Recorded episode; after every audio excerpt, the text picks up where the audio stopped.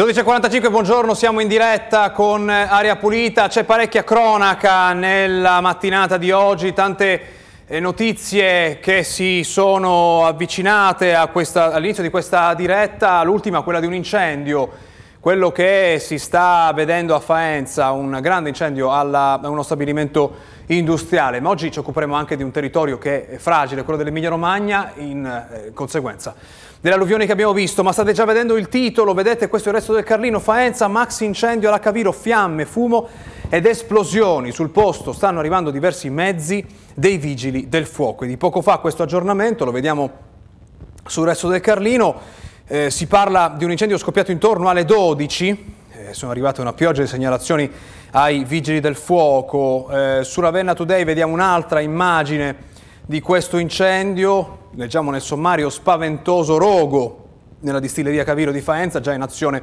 le squadre dei Vigili del Fuoco. Che cosa ci racconta Lanza in un flash di pochi istanti fa? Eh, ci dice di questo vasto incendio che ha colpito la distilleria Caviro di Faenza, la colonna di fumo è visibile da diversi chilometri di distanza, sul posto sono intervenute varie squadre dei Vigili del Fuoco, sia per domare il rogo che per agevolare l'evacuazione delle imprese vicine. Questo è eh, quello che possiamo dirvi al momento di questo incendio che si è sviluppato pochi minuti fa, stiamo parlando di poco dopo le eh, 12. C'è anche eh, sulla eh, cronaca eh, una vicenda che ehm, riguarda, riguarda un'indagine partita eh, alcuni eh, anni fa. Morte di Biagio Carabellò, il GIP archivia, la legale della famiglia dice chiederemo la riapertura del caso. È la notizia in primo piano di Repubblica, edizione eh, Bologna.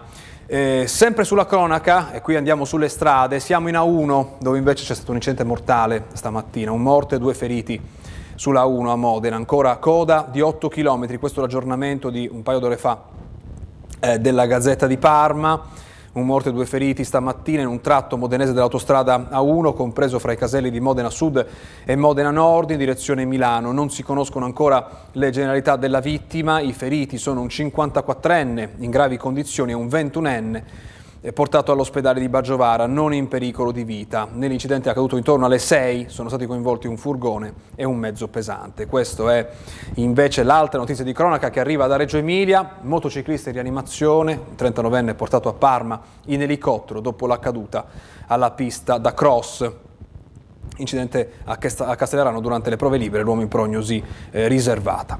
Andiamo allora alle pagine nazionali, con cosa apre il Corriere della Sera? Apre eh, con le dimissioni dell'amministratore delegato della RAI Fuortes, si dimette, leggiamo nel titolo, non ci sono le condizioni per proseguire. Fortes ha comunicato le sue dimissioni al Ministro dell'Economia, da decenni lavoro nell'amministrazione pubblica e ho sempre agito nell'interesse delle istituzioni. E invece Subito sotto si parla di politica, il PD chiude, le priorità sono altre, Tajani di Forza Italia dice avanti anche da soli, è un po' il tema della serata di ieri, insomma queste dichiarazioni sono della serata di ieri. Su Repubblica invece l'apertura eh, vede, qui siamo nella eh, pagina nazionale, eh, parla, si parla di economia, si parla della crisi in tema di case, le, la crisi colpisce anche i mutui con il caro rate boom di sospensioni, poi ci sono delle storie che arrivano da varie parti d'Italia, eh, c'è questa coppia eh, che racconta guadagniamo 3.000 euro al mese ma la banca non ci dà il mutuo. E poi appunto la, la politica arriva dopo queste storie, troviamo appunto le dimissioni eh, di Fortes dalla eh, RAI, si dimette leggiamo Repubblica dopo la norma doc del governo e dice non ci sono le condizioni per continuare, non andrà al eh, San Carlo. Eh, il post invece si occupa di infrastrutture, il titolo è Non sono bastati 50 anni per finire l'autostrada tra Siracusa e Gela per una serie di problemi e ritardi. Invece all'estero il Guardian apre con gli arresti collegati eh, alle celebrazioni per l'incoronazione di Re eh, Carlo, eh, ci sono critiche contro la eh, polizia su come ha condotto gli arresti contro quelle persone che protestavano contro la monarchia. Il New York Times invece apre eh, con l'ennesima sparatoria, in questo caso c'è stata in eh, Texas, eh, frustrazione rispetto alla inazione, rispetto alle eh, armi. Da ultimo Russia Today, organo di propaganda del Cremlino, che parla dell'attacco con i droni contro eh, Kiev, il, la foto di eh, apertura, l'attacco che si è verificato in Ucraina, secondo le autorità eh, locali, esplosioni sono state sentite su Kiev e anche su eh, Odessa e altre città della regione. Ma parliamo adesso delle conseguenze del maltempo perché si è parlato del cambiamento climatico, della quantità di pioggia che in poche ore nei giorni scorsi è arrivata e ha creato i disastri che abbiamo visto e due vittime, ricordiamolo, in Emilia Romagna, ma non c'è soltanto un problema di pioggia che cade in grandi quantità. Ne parliamo con il nostro ospite, buongiorno, benvenuta della Pulita, Pari Antolini, presidente dell'Ordine dei Geologi dell'Emilia Romagna, buongiorno, grazie per essere con noi. Le chiedo scusa alla postazione di emergenza, ma sono in cantiere e quindi... La vediamo benissimo, grazie anzi per la sua eh, disponibilità. Ci spiega, lei ha detto in questi giorni non è soltanto una questione di pioggia, è una questione di un territorio che è diventato più fragile. Ci spiega che significa?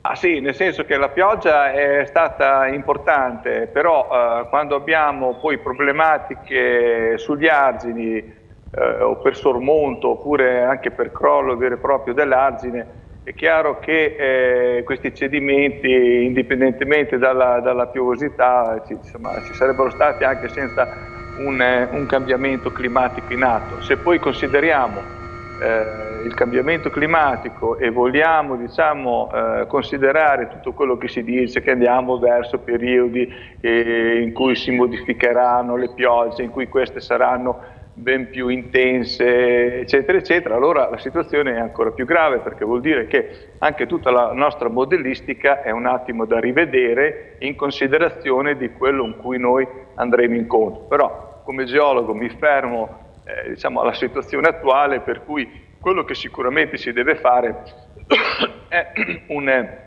un attento controllo delle centinaia di, di chilometri di arginature che noi abbiamo in Emilia Romagna in quanto eh, quasi tutta la popolazione emiliano-romagnola vive in pianura e vive quindi anche a poche distanze dal, da, dagli argini in cui queste acque vengono poi incanalate durante queste precipitazioni, per cui occorre un attento diciamo, controllo de, del nostro territorio, specialmente occorre dei, degli uffici, degli uffici tecnici preposti alla gestione del territorio diciamo, con competenze e anche in numero eh, adeguato. Sono uffici che mancano e questo è il problema, mancano le persone, allora, le professionalità allora, per fare questo tipo di controlli preventivi? Le faccio un esempio, gli uffici ci sono, ad esempio eh, comunità montana del, dell'Unione Forlivese, nessun geologo presente, un geologo a contratto.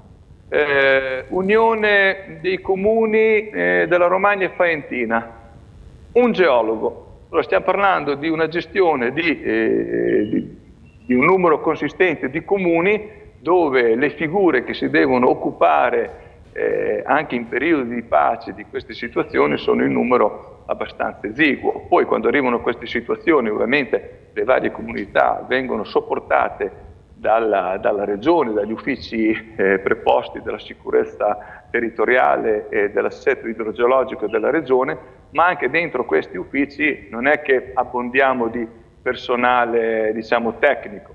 Se consideriamo che eh, a Rimini c'è un geologo, a Cesena c'è un geologo, a Forlì c'è un geologo in questi uffici per la sicurezza territoriale della regione, secondo me sono in numero del tutto eh, insufficiente per la gestione del territorio che ci aspetta nei prossimi anni. Perché? Perché non ci sono i soldi, mancano i fondi per assumere queste professionalità o mancano le professionalità nel nostro paese? No, allora le professionalità ci sono, ovviamente è chiaro che in questo momento eh, si sta un po' modificando tutto il mercato in quanto eh, il pubblico è, è, è, ha, meno, ha, meno, PIL e quindi il, eh, il laureato preferisce andare eh, nel privato e in, in aziende di una certa consistenza.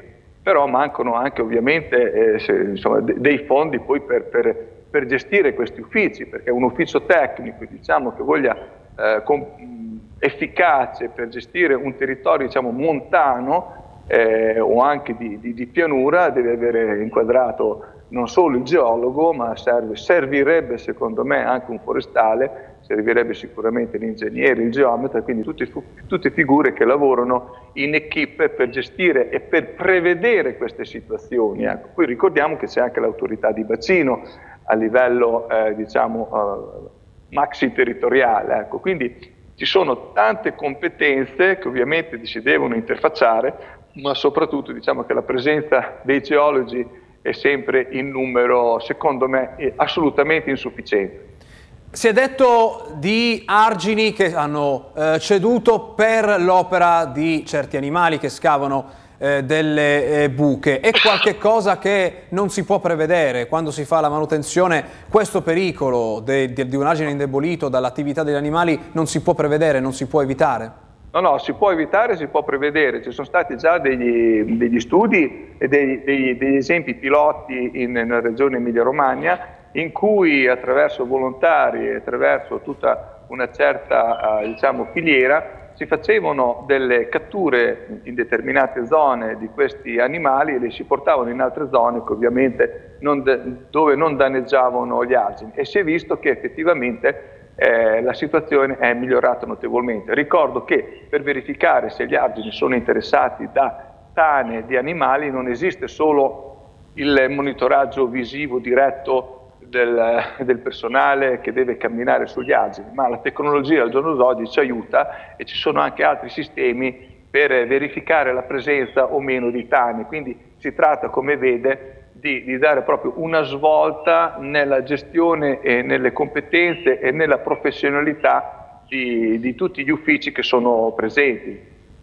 Mancano però sempre i soldi in Italia, queste attività potrebbero sì, essere esatto. comprese dal PNRR, un censimento ah. dello stato di salute degli argini potrebbe essere un'attività che con questi soldi che arrivano dall'Europa si possa mettere allora, a, terra?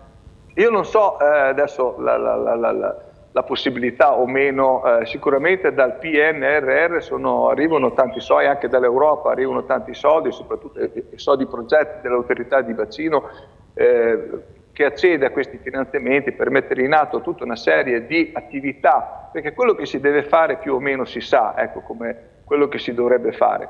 Eh, l'importante è, è, farlo, ecco, farlo e anche eh, in tempi che ovviamente, eh, i tempi brevi, e nei tempi brevi si possono fare determinate cose, ma per pianificare l'attività di intervento all'interno di un bacino eh, ci vogliono anche i tempi giusti, insomma non è che è una cosa che si fa in fretta, perché poi in montagna vanno fatti determinati interventi eh, e in pianura ne vanno fatti degli altri che sono completamente diversi, cioè, in montagna va preservata la presenza del bosco e della foresta e del sottobosco perché questi trattengono le acque. E in pianura occorre dare diciamo, spazio alle acque e quando diciamo, la modellistica ritiene che eh, gli alvi fluviali, come nei nostri casi, non possa contenere determinati pieni con certi tempi di ritorno, bisogna assolutamente dargli, dargli spazi, quindi si creano le aree di laminazione e le casse di espansione, che anche queste vanno progettate e, e, vanno poi portate, portate, a terra. E possiamo dire che il tempo a disposizione è quasi scaduto perché i cambiamenti climatici, il riscaldamento globale e quei fenomeni estremi che stiamo vedendo ogni anno ormai non perdonano. Sì, il tempo è scaduto, ma anche di, di, di spazio di, ne abbiamo pochissimo perché se consideriamo la nostra pianura eh, intensamente eh, abitata, noi ci accorgiamo poi che ci sono degli albi con case da una parte e dall'altra e non sappiamo assolutamente eh, come, come, intervenire, quindi dobbiamo evitare che in quei, in quei, stretti canali che attraversano le città magari arri, arrivi meno acqua, quindi con interventi di laminazione eh, a monte, quindi cercando di trattenere le, le acque a monte. Eh, il tema è molto vasto e credo che interessa, è anche un tema sia tecnico ma soprattutto è anche un tema politico nel portare avanti e anche un riferimento di, di, di, di, soldi, di finanze perché ce ne vogliono tanti. Io ho detto tante cose che si dovrebbero fare ma sono, eh, mi rendo conto che occorrono anche tanti soldi per fare tutte queste cose. Ecco. E noi intanto aspettiamo di vedere quello, quello, che accadrà questa settimana dove sono previste altre piogge esatto, intense. Esatto, Vedremo. Esatto. Intanto grazie per essere stato con noi stamattina della Pulita, buona giornata, buon lavoro. Grazie a lei, buon, buon, lavoro a lei, arrivederci. Ci sono due aggiornamenti che devo mostrarvi, il primo sull'incendio alla distilleria con cui abbiamo aperto questa diretta, leggiamo dall'Anza le parole del sindaco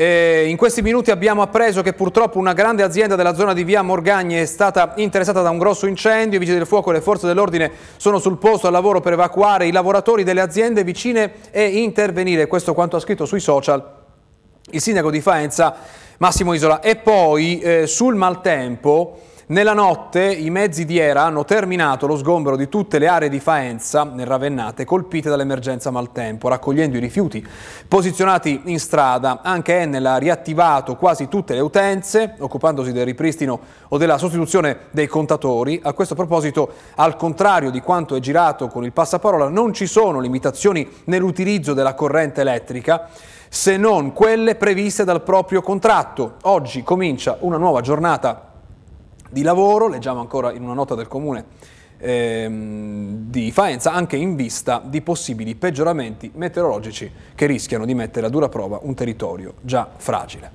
C'è la pubblicità, poi torniamo per parlare di salute fra poco.